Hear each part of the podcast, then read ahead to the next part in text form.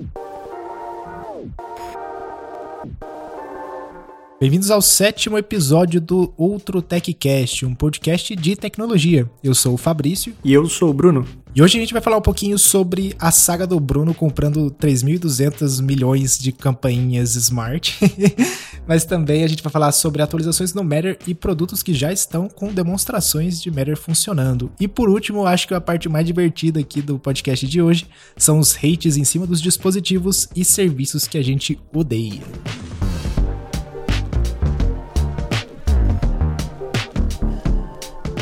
E essa semana eu vou começar falando da minha frustração do momento, que foram as 32 mil campainhas Smart que eu comprei aqui em casa. e já devolvi metade, já, já quase quebrei algumas. Antes de eu começar, você já, já usou uma campainha Smart, Fabrício? Eu queria muito, mas toda campainha que eu acho que é compatível com o padrão brasileiro, ou é uma porcaria, ou não é compatível. Mas é muito difícil de achar uma, uma campainha boa que funciona, seja Smart, funcione por aqui, né? Essa é, a, essa é a parte da frustração, né? Porque aqui na Europa tem só algumas que são compatíveis com, com o HomeKit. Então, e nenhuma tem a HomeKit Secure Video, né? Que é aquele lance de tudo fica analisando o local, avisa quem tá na porta, tem uns, uns benefícios aí, né? Daí eu resolvi comprar uma que, que só vende nos Estados Unidos, a Logitech Circle View Doorbell. E eu comprei por um OLX da vida aqui, né? Pra não precisar importar, não precisar toda a burocracia. Daí chegou em casa, pá, bonitinho, é, fiquei mó feliz. Fui tentar ligar, ligava, desligava, ligava, desligava. daí foi tentar resetar, não resetava. E daí tem o lance também, né? Que precisa de uma fonte específica, um transformador específico. É, elas vêm com USB, mas eles, eles não recomendam você usar e nem tem como usar USB montado, porque a, como é que chama? O frame, o negócio que você põe na parede para encaixar, não tem um buraco para USB, né? Só tem um buraco para aqueles fiozinhos elétricos. Então, nem pro USB tava dando certo, daí eu devolvi pro cara e segue a vida. Mas daí eu também comprei uma outra campainha que é da NetAtmo. Essa não tem HomeKit Secure Video, mas essa até que funcionou legal. Chegou a, a moldura dela, né, pra, pra encaixar na parede. Eu tive que fazer uma outra versão, impressora 3D. Caraca, velho. Com, com um buraquinho para passar o, o, fio micro USB, né, do, do cabo lá. Uhum. E daí instalei, pá, funcionando legal tal. Mas, como boa pessoa de TI, não, não fico contente não ter 100% do que eu quero, né? Então eu ainda queria um, uma campanha com o HomeKit Secure Video. Aí entrei nos fóruns do Reddit e tal pra fazer review, é, ver review de algumas. E cara, aparentemente não tem uma perfeita, todas têm, têm uns defeitos aí. E acabou que, em resumo, eu comprei uma nos Estados Unidos e mandei para um serviço de redirecionamento. No dia seguinte eu pensei, é, vou cancelar ela, bobagem vou ficar com o que eu tô aqui mesmo.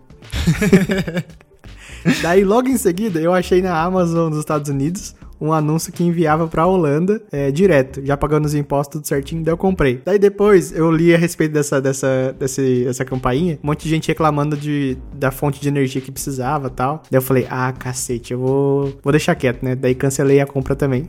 Caraca, velho.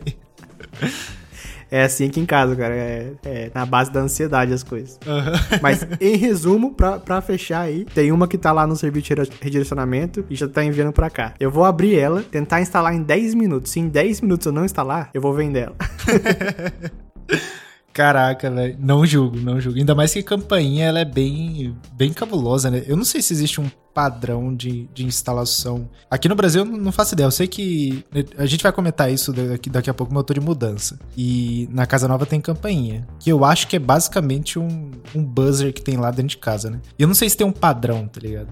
Eu acho que cada país tem um padrão, porque quando eu entrei no suporte com a, com a marca da campainha, eles falaram: ah, o nosso sistema é retrofit para os Estados Unidos, não para a Europa. Então tem uma diferença entre países, assim, sabe? Mas é, eu acho que eu, a única coisa que difere é qual transformador você precisa é, instalar junto com a sua campainha para funcionar, porque toda campainha tem dois fiozinhos que saem nela para ativar, né? E esses fiozinhos tem que vir com a. Aí é a parte elétrica, né? Que eu detesto, é, sei lá lá, voltagem, potência. Vem, tem que vir com a configuração certa para funcionar. E uma outra opção também, para quem não quer ter todo esse esforço, quer dizer, para quem ter, quer ter outro tipo de esforço, é, são as, as campainhas com, com bateria, né? Que elas ficam meses é, funcionando à base da bateria e depois de tantos meses ela manda uma notificação para você: ah, eu preciso ser recarregado. Daí você vai lá, desencaixa, recarrega por uma ou duas horas e encaixa de novo. É uma opção bem legal, porque daí não precisa de todo esse, esse rolê de parte elétrica aí, né?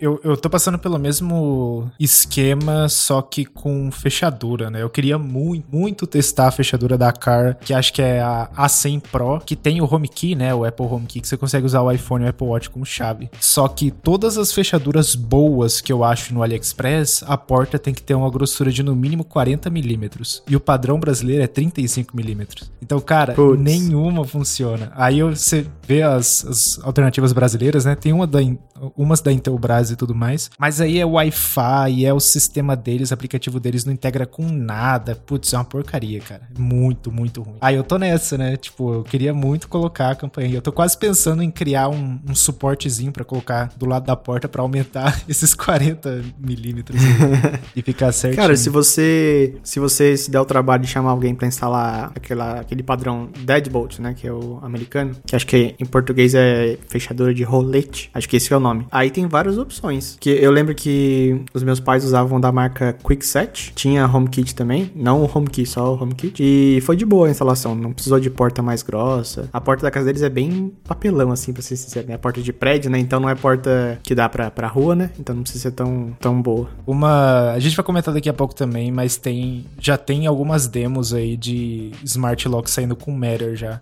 Mas aí a gente comenta já já. Que é desse padrão de Deadbolt, que você falou, Deadlock. Deadbolt, né? É, Deadbolt.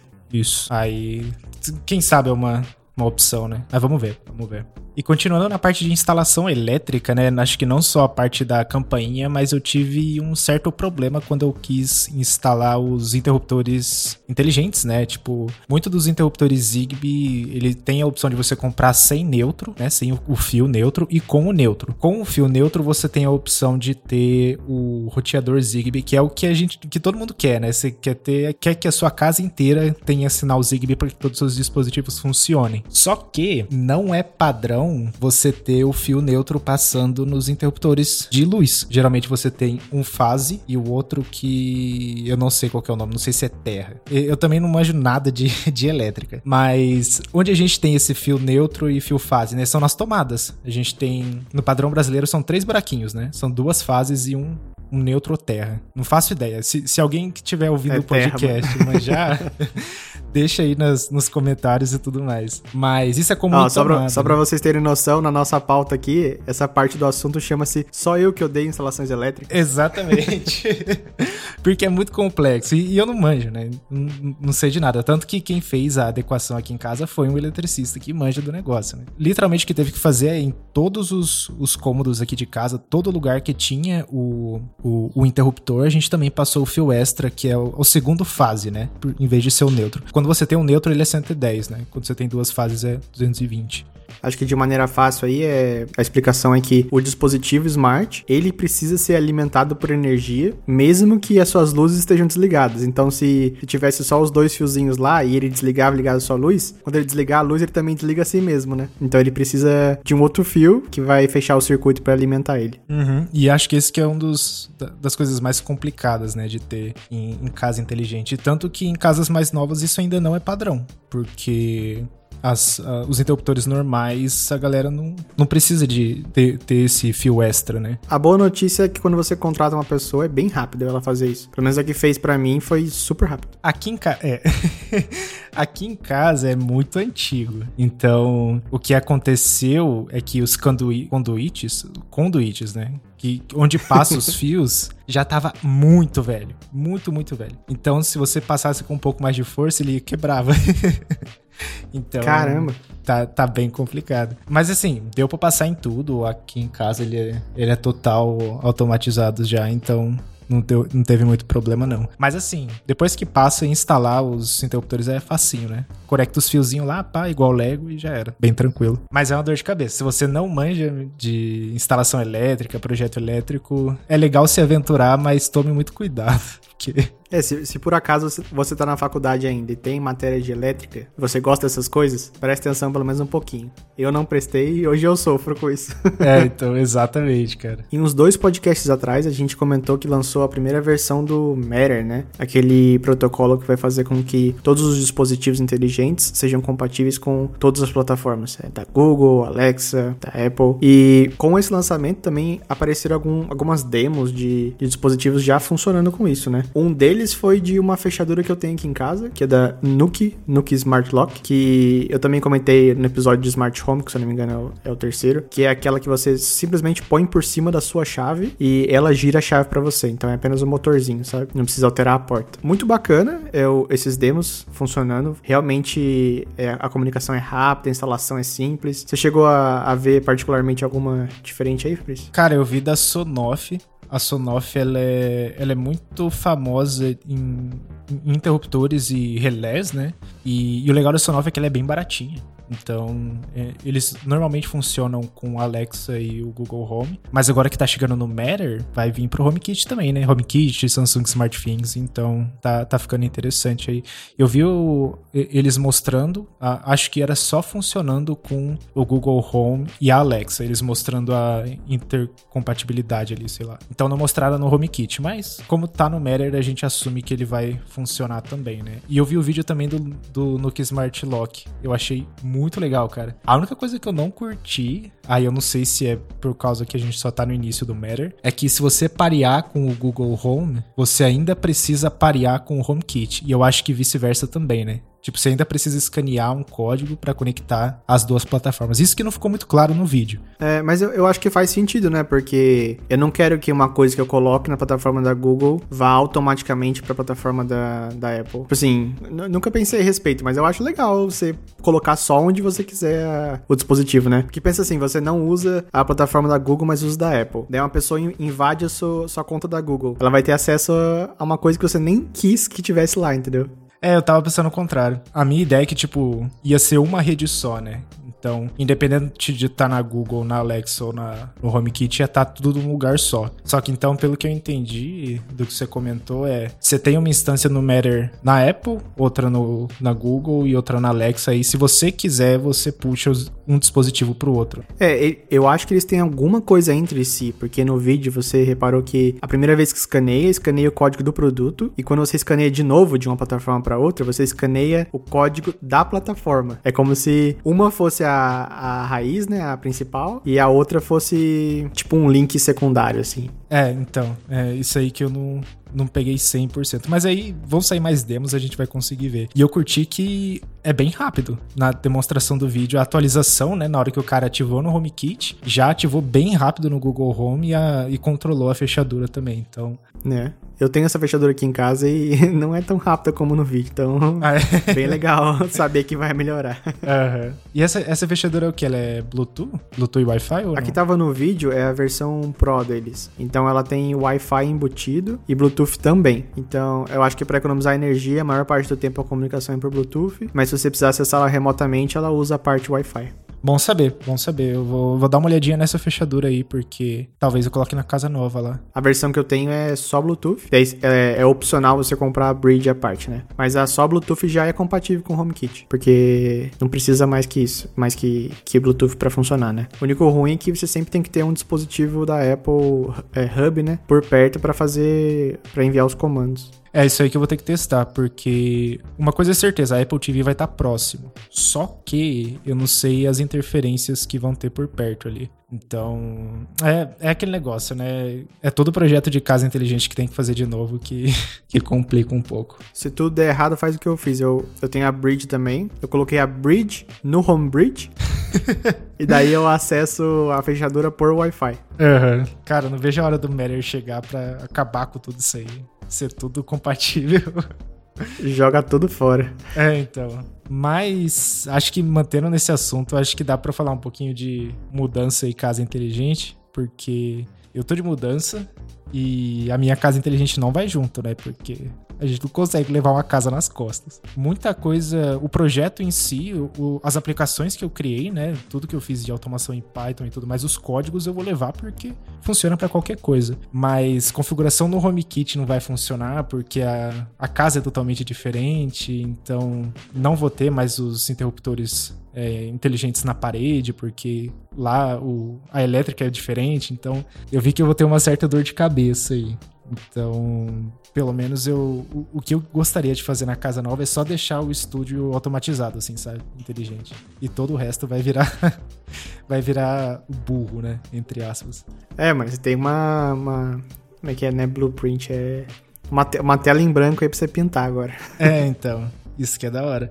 O meu, o meu sonho mesmo era conseguir criar uma, uma do zero, uma casa do zero, assim, desde a parte da construção até, até a finalização, né? Porque aí você consegue definir onde vai ficar seu, seu access point de rede, onde vai ficar seu dispositivo inteligente. Mas eu te garanto que você não quer construir uma casa do zero, né? Ah, não, é. Isso aí é outra dor Eu nunca cabeça. vi uma pessoa que que, que acabou sorrindo depois de construir uma casa do zero. Dá muito problema, cara. E, e não só isso, né? Porque às vezes o, um dos maiores problemas é você ter paciência com quem tá construindo a sua casa. Porque já ouvi histórias de que, tipo, putz, é bizarro. É, é coisa que você tem que fazer um contrato mesmo para não sair no prejuízo. Mas é, aí tem todas essas dificuldades de mudança e casa inteligente. Mas uma coisa que eu já fiz, pelo menos, é cabear a casa toda. Já tem cabo de rede passando em todos os quartos, na sala e no e onde eu vou fazer a gravação, né? No meu, no meu estúdio lá. Então, sem rede, sem internet, eu não vou ficar. Que é, que é ótimo, né? Acho que um dos maiores problemas de casa inteligente aí é,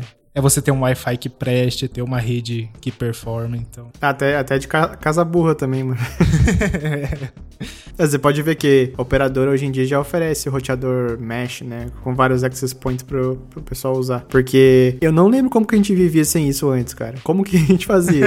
eu lembro que quando, quando eu morava em Caçapava, eu tinha uma casa até que grande lá, né? Casa de rua assim mesmo. Tinha um roteadorzinho TP-Link pra casa inteira e a gente usava normal.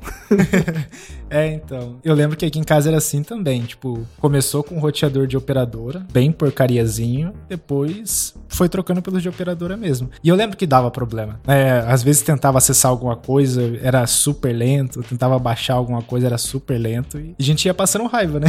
Só que aí a gente vai aprendendo, aprendendo e vai, vai gastando mais na nossa rede ali pra ficar para ficar chique 10. E um outro problema também que eu tô passando aqui na, na mudança e que tem a ver com conexões e casa inteligente é a disponibilidade de internet em si, cara, porque hoje aqui na minha casa, onde eu tô morando, ele eu uso fibra, né? Eu uso Vivo Fibra. E assim, eu não tenho nada do que reclamar. Antes eu usava Claro, achava horrível e quando eu mudei para Vivo, resolveu todos os meus problemas de internet aqui. Inclusive, eu consegui é, postar vídeo no canal muito mais rápido por causa da velocidade de upload, dava para fazer live, todos uns esquemas assim que eu não conseguia fazer antes com a Claro. Só que qual foi o problema, né? Quando a gente assinou o contrato de aluguel para outra casa, a gente sabia que tinha vivo. Aí eu falei: "Ah, beleza, né? Só transferir o endereço, vai para lá e acabou, vai instalar rapidão". Aí vai lá eu todo pimposo, ligo na Vivo, falei: "Aí, tudo bem, não sei o que, vamos mudar o endereço?". Aí a moça responde assim: "Não, porque não tem disponibilidade lá no seu no poste, né? Porque, pelo que eu entendi, a Vivo não faz instalação com o número de casas, mas eles pegam um pacotão de, de disponibilidade, coloca num poste. Então vamos supor que tem 20 entradas lá e cada entrada vai para uma casa. E o que estava acontecendo? Não tinha entrada disponível para mim, então não tinha internet fibra. Mesmo a casa tendo a fiação fibra que já tinha antes. Então tava tudo certinho. É como se tipo, ah, beleza, cancelou ali porque não tem ninguém morando, disponibilizou para outra pessoa, né? Como se fosse isso. E aí, cara, nossa, virou a dor de cabeça. A gente tentou NIPBR, que tem aqui em São José, tentou Americanet, que tem aqui em São José. A gente tentou, o que mais? A gente tentou várias outras empresas, todas fibra, nenhuma atendia lá, só a Vivo atendia. E aí tinha a Claro, que é o que mais me deu dor de cabeça na vida.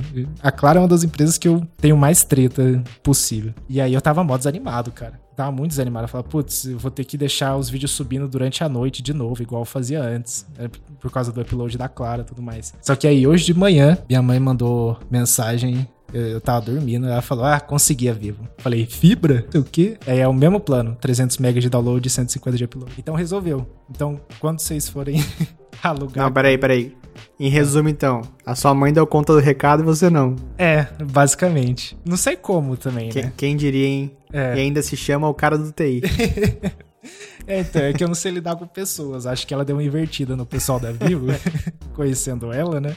Então deve ter resolvido assim, ó. Mas ela também já tava há mó tempo tentando resolver. E o que, que a gente tentava fazer? Eu ligava um dia na Vivo dizendo que eu queria mudar o endereço. E ela ligava, tipo, meia hora depois dizendo que queria comprar. E a gente ficava nesse ping-pong, sabe? Ah. Até achar um atendente que falasse alguma coisa diferente. Então, dessa Caraca, vez... mó game, Game of Thrones da internet. É, então.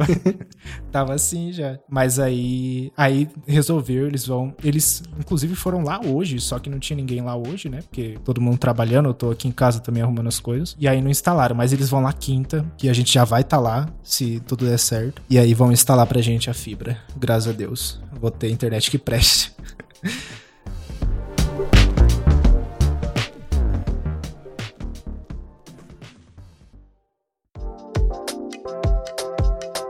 E agora a gente entra numa parte que a gente gosta bastante, que a gente faz direto no Twitter também, que é reclamar e dar hate em alguns dispositivos e serviços que a gente usa. Então, acho que dá pra gente começar com alguns. A gente anotou alguns exemplinhos aqui, mas conforme for passando a gente vai adicionando mais. Mas acho que o primeiro é lâmpada Bluetooth, cara. Você tem mais experiência com lâmpada Bluetooth? O que, que você mais odeia desses dispositivos aí? Nossa, cara, no, no, começo eu precisava economizar para fazer a Smart Home, né? Por exemplo, quando eu tava morando no Brasil, nem tudo era acessível, é, eu tinha que importar. Aí você começa a procurar alternativas, né? E daí uma delas é, são lâmpadas Bluetooth. E basicamente, em resumo, assim, são lerdas e, e não compre. é mais dor de cabeça do que resolver problema, né? No começo é lindo, você, você compra, você vai parear lá, funciona perfeito, liga e desliga e tal. Daí quando você vai usar realmente no dia a dia, nossa, é um delay para ligar e para desligar. e daí às vezes aparece lá, é sem resposta, fora de alcance. Nossa, um horror. A tecnologia é linda quando funciona e é frustrante quando, quando para de funcionar, né? Ainda mais sendo item de casa inteligente, né, cara? É algo que. Uma coisa que eu sempre pensei, e também é um dos pilares de, de quando eu construí a casa inteligente daqui, é que não pode falhar, cara. Às vezes você acorda assim, quer ir correndo pro banheiro e imagina sua luz não acende, você dá de cara na porta. Tem como, né?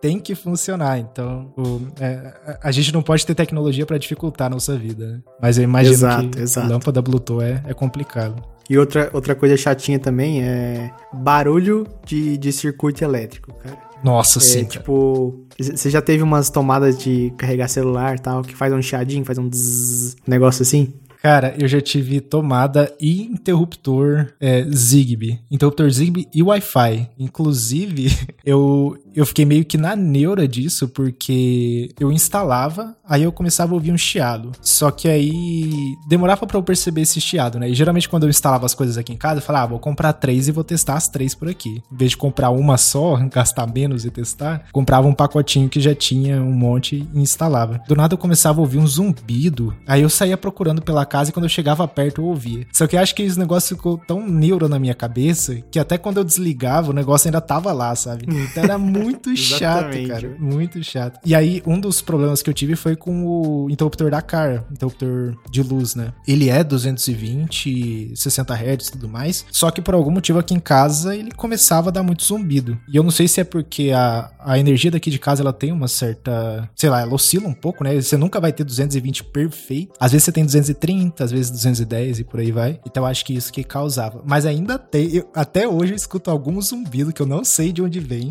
Mas eu acho que tem alguma coisa aqui em casa que tem isso. Vem do seu ouvido, mano. Você precisa ir no médico. né? tem, tem, um mosquito aqui vivendo há sei lá quantos anos.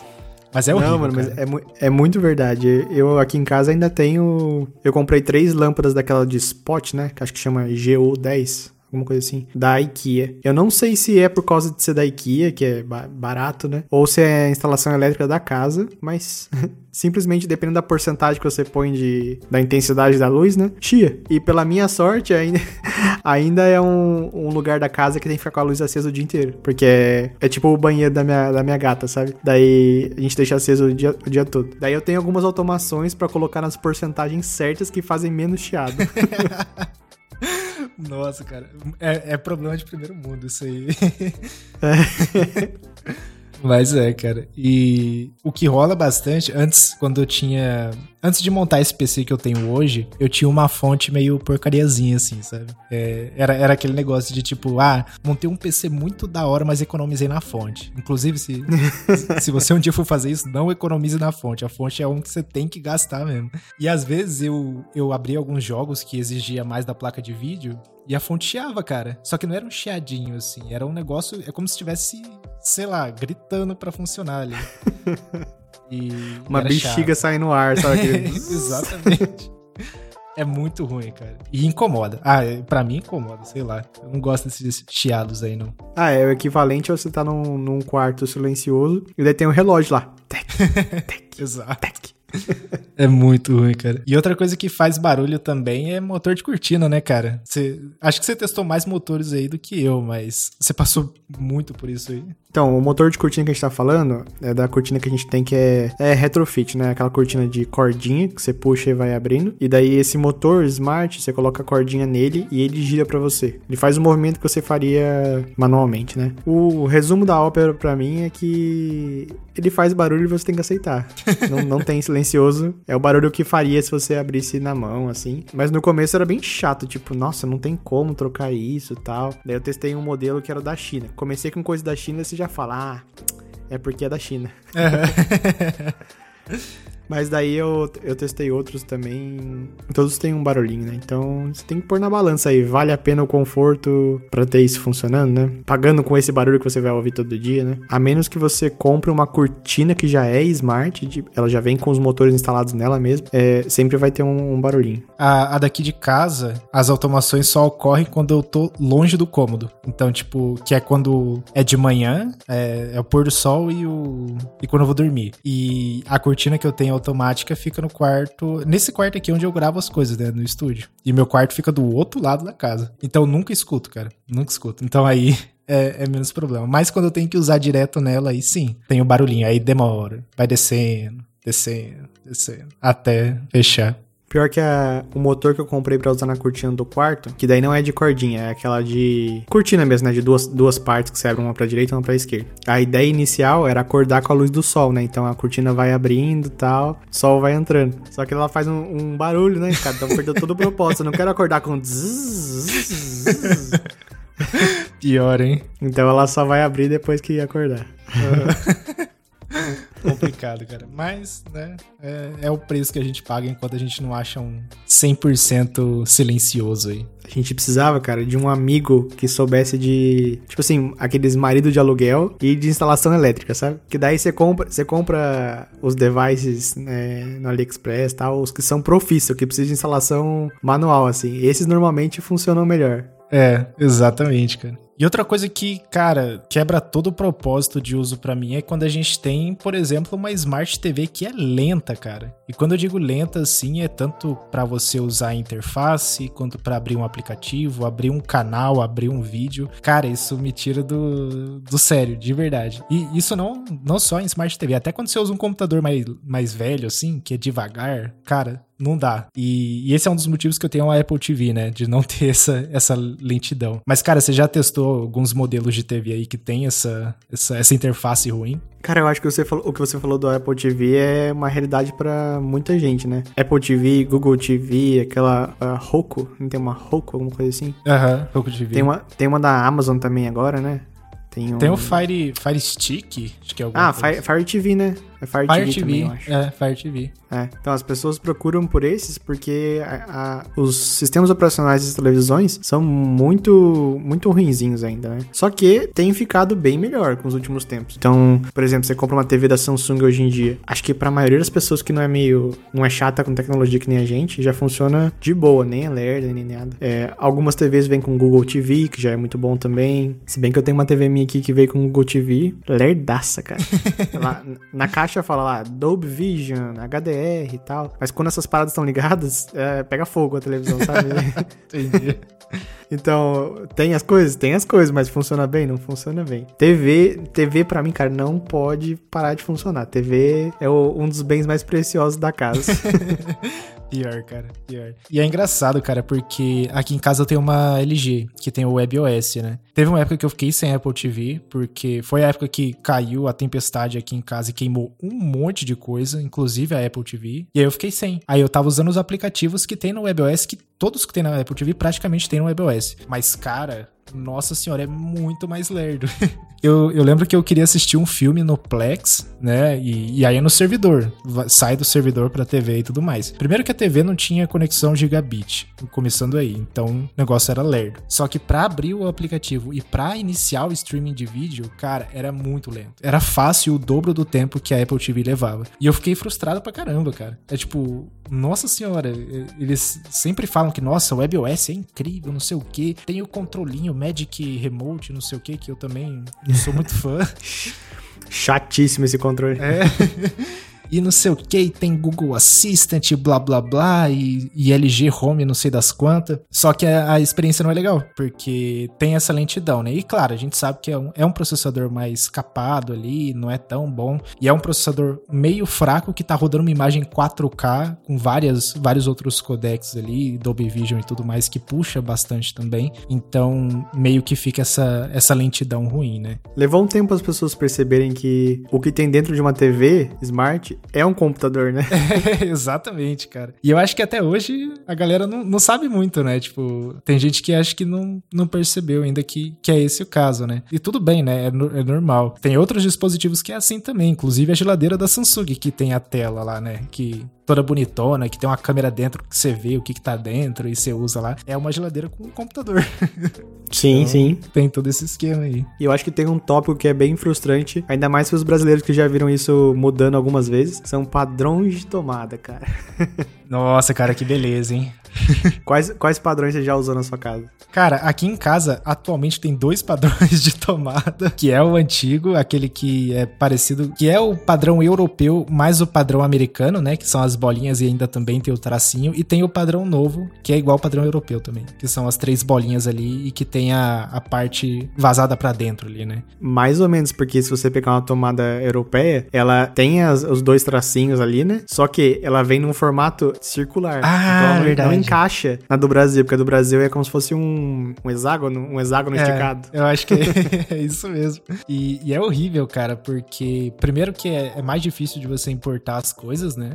Tanto pra gente, usuário final, quanto para as empresas também, porque você precisa ter um plug exatamente igual o do país que você tá importando. E é muito ruim quando a sua própria casa não tem um certo padrão, né? Tipo, é várias coisas ali e você tem que ficar comprando adaptador. Aqui em casa tem um monte de adaptador. Um monte. Então.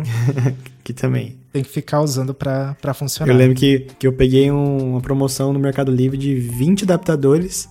é, eu comprei, mano. Dane-se, uso até hoje. Aham. Uhum. E, e, é algo que, que ajuda pra caramba, cara. É, pensa, se você comprar uma coisa no AliExpress, por exemplo. Alguns, por exemplo, tem lá no anúncio, é Europa, Brasil, tal, não sei o quê. Mas normalmente vem com a ponta americana e daí um adaptador para você ligar na sua tomada. É, aqui a, as câmeras da Car são todas assim. Ele veio o adaptador americano com. Não, ah, o, o brick, né? O USBzinho lá, o carregador é, americano, com o adaptador europeu ali, europeu barra brasileiro. E funciona, né? Qual que é o padrão da China, você que já teve por lá?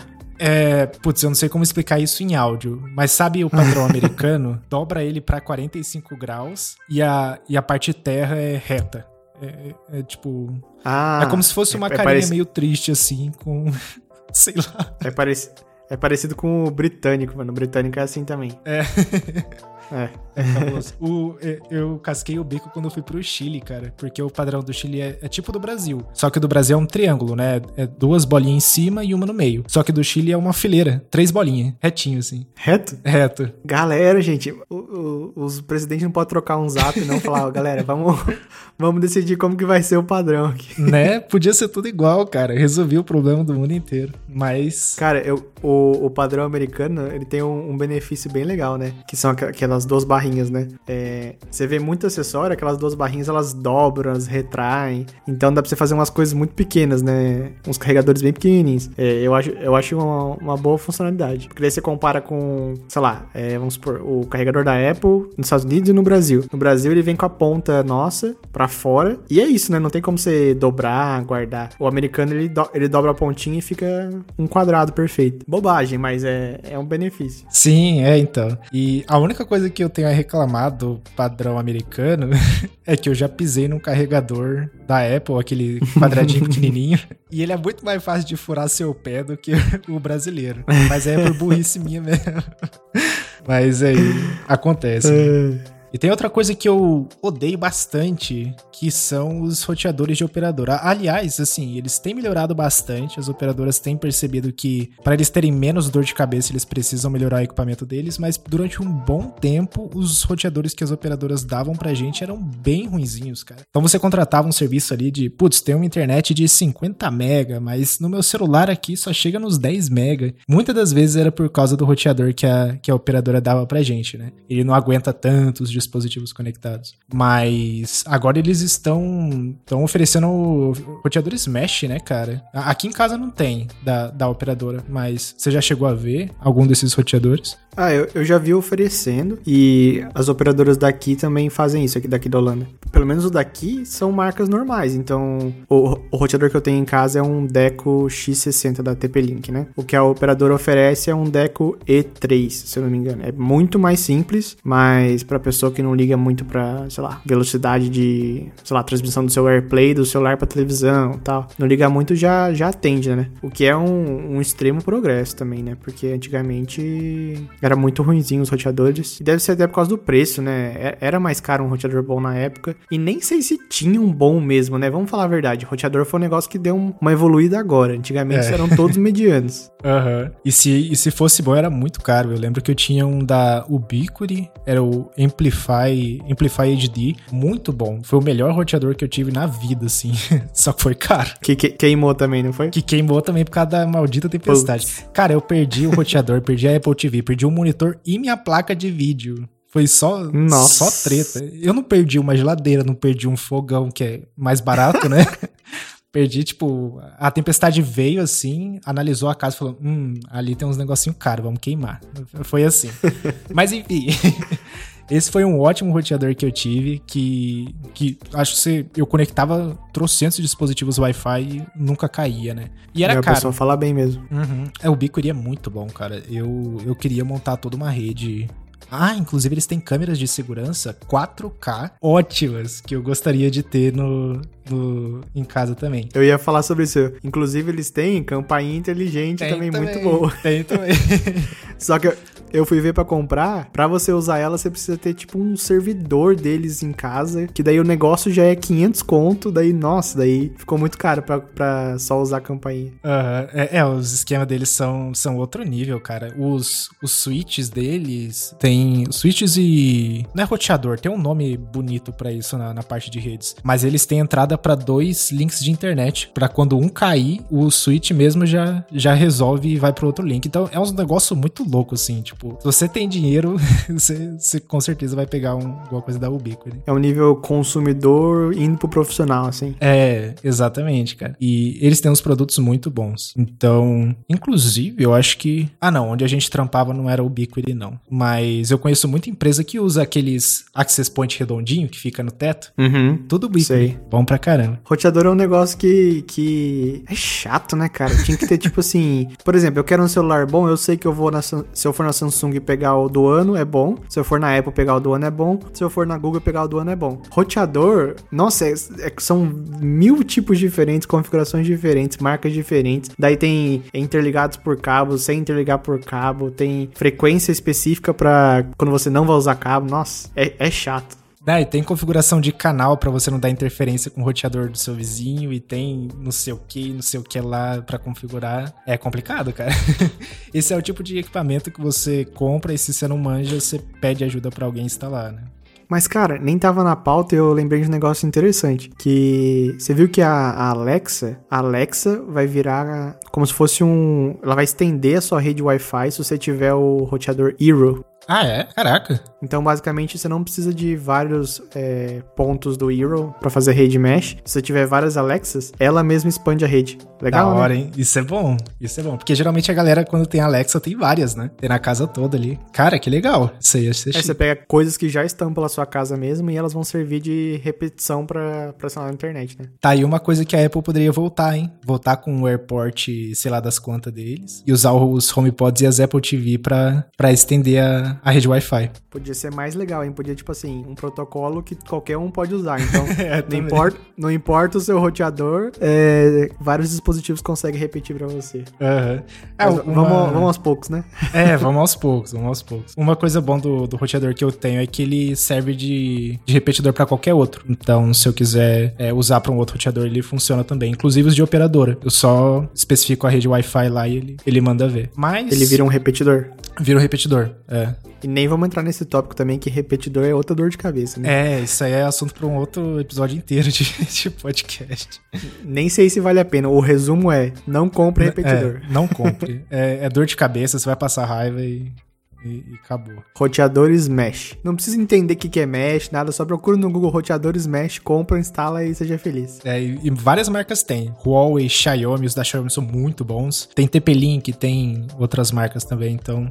Tem umas brasileiras, acho que a Positivo tem um também. Ah, da hora aí, ó. Isso que é uma boa. Então, em vez de usar roteador de operadora, compra um roteadorzinho mesh, pluga ali no seu roteador de operadora e, e manda ver. Nunca mais vai ter problema com, com velocidade. E se tem uma falha da engenharia moderna, é o Apple Magic Mouse, né, cara? Como esse treco carrega.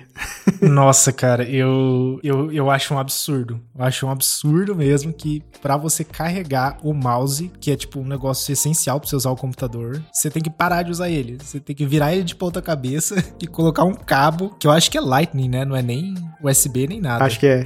Cara, é bizarro. Não sei quem teve a ideia de gênio para fazer isso.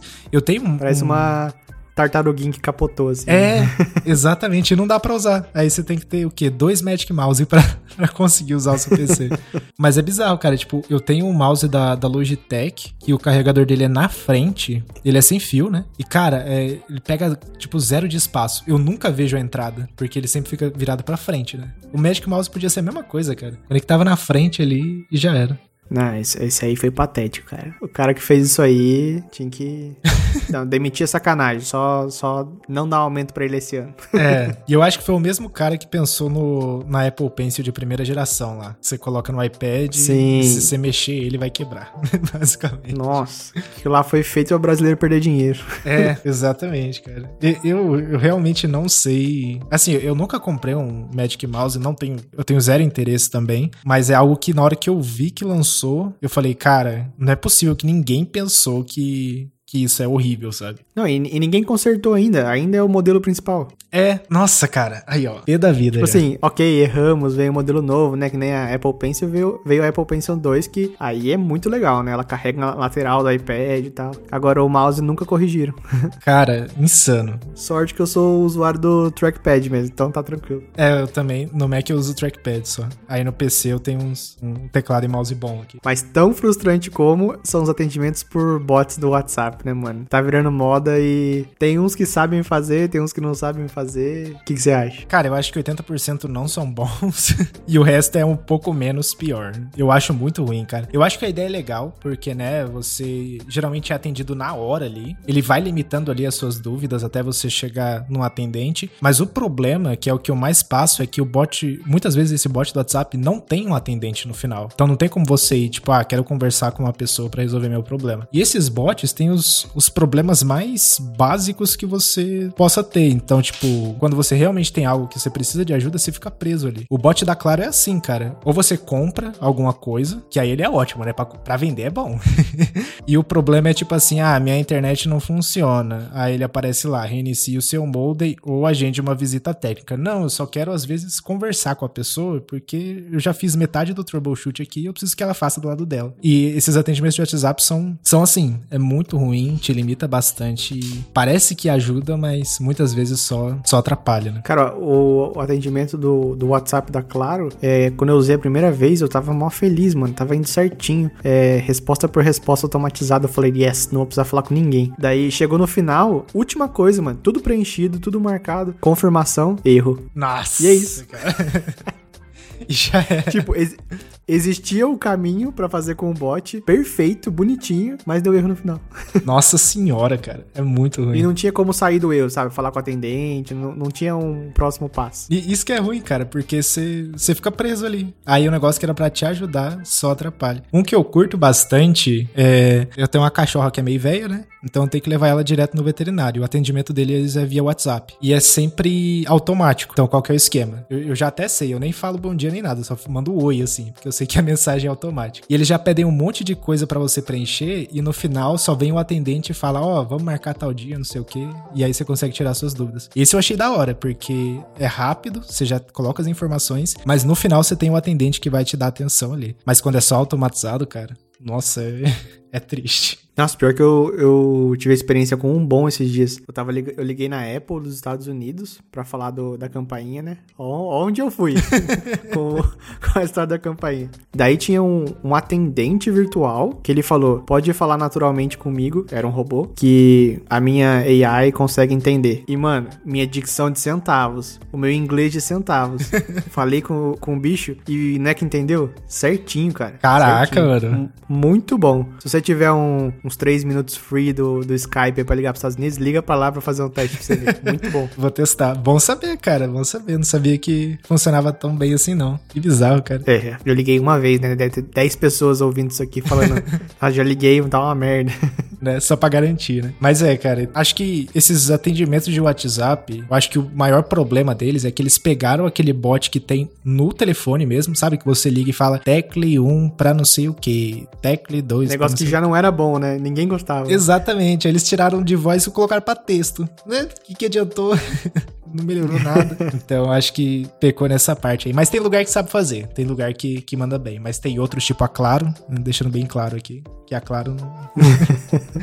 Mas beleza. E agora uma outra coisa que me tira muito do sério, que aconteceu recentemente até, que eu vi no, no Twitter, um novo serviço aparecendo aí, que são serviços que você paga ali mensalmente, só que você ainda tem que ver anúncios, cara. Tipo, bizarro. Você tem que pagar para ver o anúncio. Mas, enfim, o, o exemplo que eu vi foi da Netflix, né? Que eles criaram um plano mais, mais básico, né? Acho que era 18 reais por mês, que eu ainda acho caríssimo pra, pra, pra Netflix. E mesmo assim você tem anúncio, cara. Tipo, para mim, quando um, um serviço ou uma plataforma tem anúncio, é porque você pode usar de graça. E aí eles vão ganhar dinheiro com anúncio. Mas a Netflix não. Eles estão ganhando dinheiro com o subscription, né? Com a assinatura e com o anúncio em cima. E aí eu já acho meio que um, um certo abuso, assim, de. Tipo, não vamos deixar isso barato, né? Eu acho assim, tipo, se for um serviço bem barato e daí você vê o anúncio para compensar o valor bem barato, aí tudo bem, né? Mas é R$18,90 não é uma assinatura barata. Vamos, vamos ser sinceros, né? Uhum. R$18,90 é uma graninha. Inclusive, a Netflix já foi R$18,90 no Brasil, dos planos melhorzinhos. Sim, sim. Não, e, é, e tem outro fator, né? É R$18,90 com 720p. Nem é, é Full HD ou 4K, né? Patético. Bizarro, cara. E isso é então, outra... Se você quiser o 4K, eu acho que tem que pagar 50 reais, né? Eu acho que tá mais caro. Eu acho que eu, tenho o plano 4K e eu pago um pouquinho mais de 50. E eu só pago porque minha mãe gosta porque eu não uso mais Netflix. Toda vez que eu entro lá, tem um monte de. É, o que eu sempre pensei da Netflix de uns anos para cá é quantidade acima de qualidade.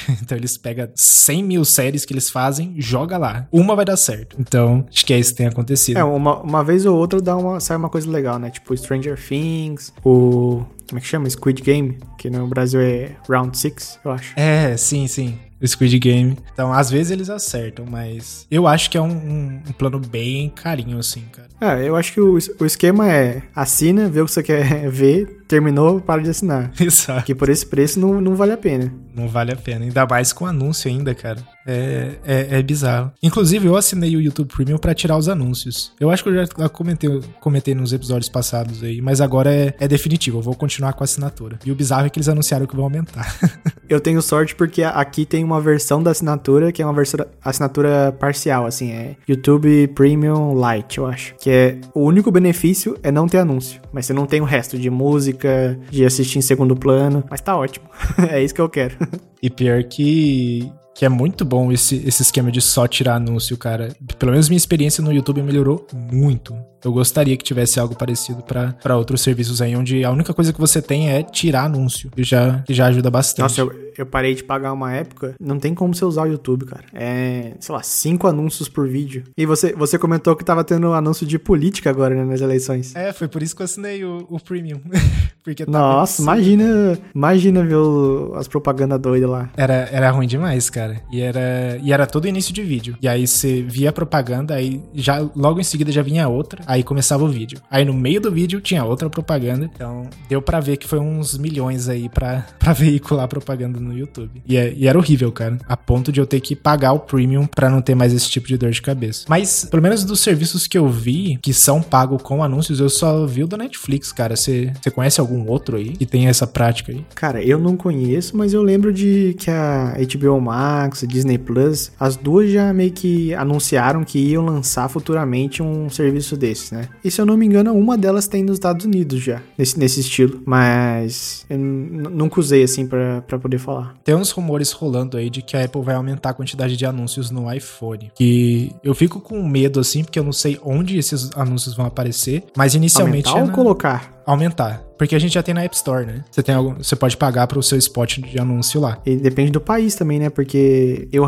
na minha conta brasileira da App Store, raramente eu vejo anúncio. Acho que não tá disponível ainda para você pagar, não. Daí quando eu entro na App Store americana, tem, na holandesa também tem. Eu acho que a brasileira tem, posso estar me enganando, mas acho que eu já vi um, um textozinho de patrocinado assim. Mas eles estão com a ideia de aumentar. O meu maior problema com isso é se eles inventarem de colocar em outros lugares, sabe? Então, tipo, colocar dentro dos ajustes, igual a. Acho que a Xiaomi faz isso bastante. É colocar dentro de apps que não faz sentido, sabe? Eu duvido muito que eles vão aumentar isso. Eu acho possível eles colocarem anúncio dos próprios serviços, por exemplo, Apple TV e tal. Agora, de terceiros no meio da interface, duvido muito. Porque isso é uma crítica ferrenha que as pessoas têm com relação a, a Xiaomi, todas as marcas brasileiras, basicamente, que já vêm com o aplicativo aplicativo instalado. Então, duvido muito que aconteça. Inclusive, um dos motivos de eu ter o iPhone é porque ele não tem anúncio nenhum, né? Tipo, é, não vem com o aplicativo instalado e tudo mais, é um dos motivos, né? E, e assim, até o próprios anúncios, os próprios anúncios dos serviços da Apple para mim é ok. Pá, use a Apple TV Plus porque saiu uma nova série.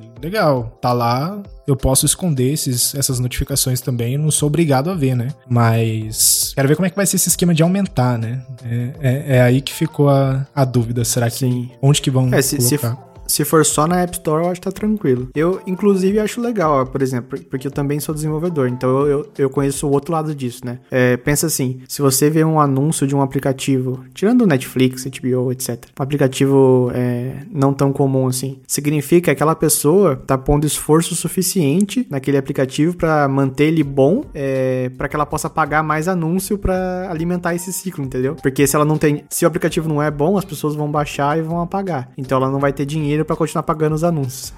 Exatamente. Cara. Mas é, é, se for só na App Store ali, para mim, tudo bem também, porque é aquele negócio, se o anúncio aparece para você de uma maneira bonita, não tem problema, né? Agora, se for, sei lá, você tá usando a App Store, do nada vem um banner que cobre a tela inteira e aparece um monte de coisa ali que não faz sentido, igual a maioria dos jogos, né? Você baixa jogo no iPhone ali que tem trocentos anúncios. Isso eu acho feio pra caramba. Mas aí você tem um anúncio bonito, tem um texto legal ali, tem uma, um, um banner do aplicativo, alguma coisa, aí beleza, tipo, tá integrado, tá fazendo sentido, então não vejo problema, não. Ah, e falando de anúncios, quando eles anunciaram o Apple Arcade, é, a expectativa das pessoas estavam que ia ser um, uma super plataforma de jogos tal, né? E no fim das contas não foi, foram só jogos simples. Mas teve um grande benefício para esses jogos simples, porque se você pega um aplicativo que não é da Apple Arcade, né? só da App Store normal, cara, é um anúncio a cada 10 segundos. É muita coisa. E do Apple Arcade é 100 anúncios. E, e, outro esquema do Apple Arcade também é que ele não tem compra dentro de aplicativo. Um exemplo de jogo é o Asphalt da Gameloft, né? Que é aquele de carro. É bem legal, super famoso. A versão da App Store normal, você pode comprar as moedinhas lá, você pode comprar não sei o que, não sei o que, tirar anúncio e tudo mais. A versão da Apple Arcade não. Você ganha as moedinhas conforme você vai jogando, como se fosse algo normal no jogo, sabe? Então, todos aqueles benefícios que você teria gastando uma grana ferrada no, na versão App Store, você tem de graça no Apple Arcade. Isso eu achei da hora pra caramba.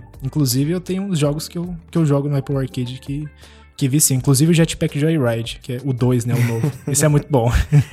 Lançamento, hein? Super novo esse. É. Cara, na época do iPod Touch eu jogava um jogo que chamava. Acho que Hellboy. Você conhece? Não, Hellboy não. Hellboy é o filme. Hellboy né? é o filme. Era, é. era Hell Kid. Deixa eu jogar no Google aqui, mas acho que era Hell Kid. Era uhum. muito divertido, cara. se, se, alguém que tá ouvindo já jogou, é, me manda um tweet aí que eu quero falar a respeito. Será que existe uma versão desse pra, pra atualidade? Acho que não. É, Hell Kid, ó. Hell Kid Hook and Jump. Caraca, mano. Era muito bom, cara, muito bom. Eu, eu jogava bastante Fruit Ninja, que eu achava incrível. Fruit Ninja, é verdade. Curtia pra caramba. E na época não tinha nada desses esquemas de compra dentro de aplicativo, né? O Fruit Ninja mesmo, você pagava uma vez e, e usava. Agora que deu uma boa mudada. Eu tô vendo as fotos do Hell Kid aqui, parece da hora pra caramba. Nossa, era muito divertido. Tinha também aquele outro, quando o acelerômetro do celular não era muito famoso ainda, é, e esse jogo meio que popularizou, né? Que era uma bolinha que você mexia no celular celular e ia era um labirinto. encaminhando a bolinha pros buraquinhos. Um Sei. labirinto, é. Putz, era muito legal também. Nisso aí apareceram vários aplicativos doidos, né? Eu lembro do iBeer, que era a cerveja lá. iBeer. Usava o acelerômetro Cara, e ia virando. Eu era louco pra ter isso aí. Criança boba, né? Nossa, bons tempos, cara. Nossa, e outro nada a ver, você lembra do iRich? Ou I Am Rich? Uma coisa. Que era um aplicativo caríssimo na App Store. Custava 999 e era simplesmente um rubi no meio da tela. Eu lembro. Cara. Foi o aplicativo que provou que as pessoas são trouxas mesmo pra comprar qualquer coisa, pra provar que tem dinheiro, né? Tá na hora de fazer um, uma versão 2.0 disso aí, ó. Pra aproveitar que a galera tá gastando. Coloca lá um I'm Rich 2.0.